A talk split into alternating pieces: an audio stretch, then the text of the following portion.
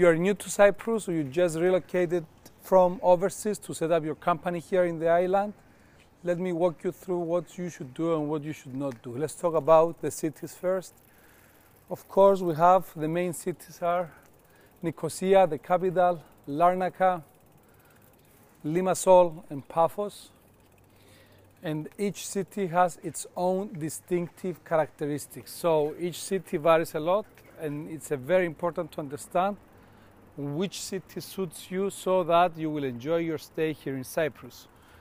Limassol is the most vibrant city of Cyprus. It has the majority of the international community there, which comprises of young entrepreneurs and young professionals working in Limassol, either in local companies or international companies.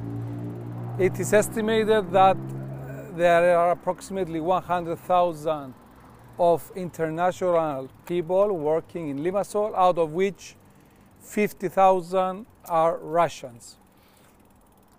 So, this is the city by the sea. It's very vibrant, has lots of young people, lots of happenings, and if you like to live in a city which has a vibe, then Limassol is the city to be.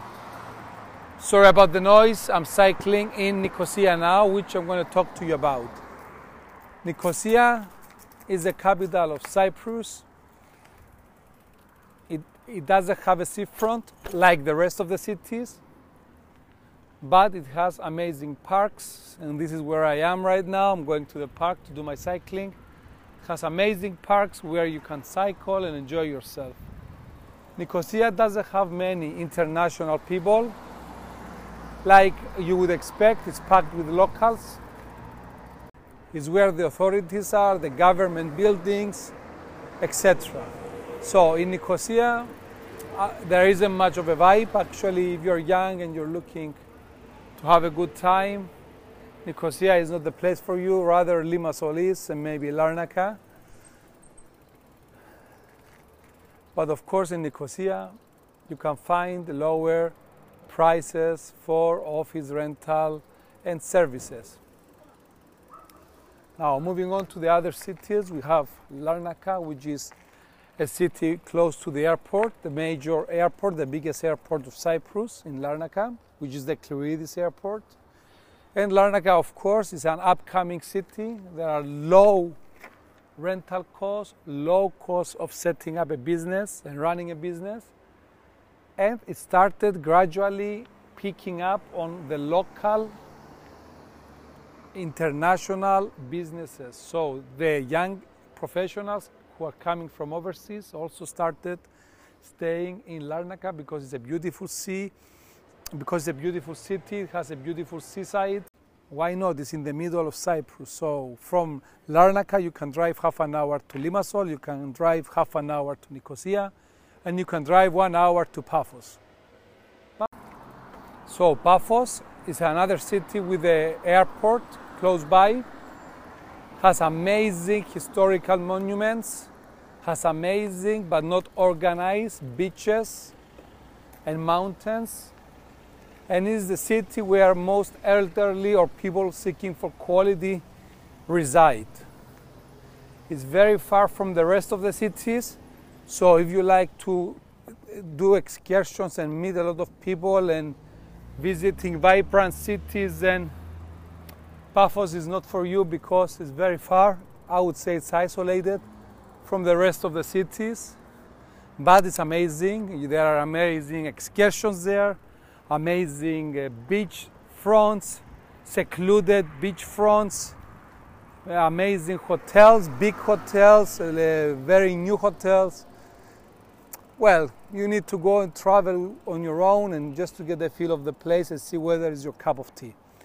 So it's important to understand that each city is different, it varies drastically, and it depends entirely on your personal appetite where would you like to reside.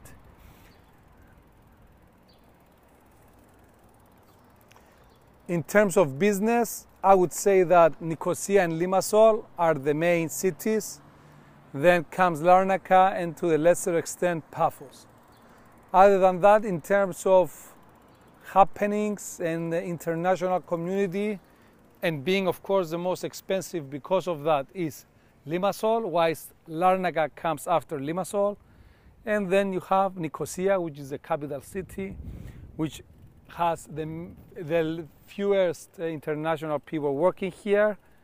But a small trend that we've noticed now is that some big headquartering is coming and residing in Nicosia, where the government services are, and of course because it's much cheaper than Limassol. Limassol is the most expensive city of Cyprus. I would say it's 20% more expensive than the rest of the island. And the cheapest place to live, I would say, is Paphos and Larnaca. No matter how many podcasts you listen, unless you take the car and visit all these places, you won't be able to understand what we're talking about. But the, the important thing that you need to pick up on is that each city is completely different, so you need to find the city that best suits you, of course. Lastly, let's talk about the amazing beaches. The most beautiful beaches of the island are in the Famagusta area. It's not a city, there are lots of villages in Famagusta, like Protaras, Ayanapa. These are areas where we have the most beautiful beaches of Cyprus. And all the residents of Nicosia, which, as I said earlier on, doesn't have a beachfront, they have their summer houses there and they go and they enjoy the beautiful, clean waters of Protaras and Famagusta. I would say two days excursion is good enough for you to come and get the feel of the island. You can drive the whole island within a day. So maybe two days is good enough to get a vibe and get the feel of each city and then decide where is best for you to come and on your next visit so you're going to spend longer so that you make an informed decision where or not to reside. Thanks for listening. Sorry for the noise. I'm cycling and I've left the park now. So it's quite busy here in Nicosia. Stay tuned for more.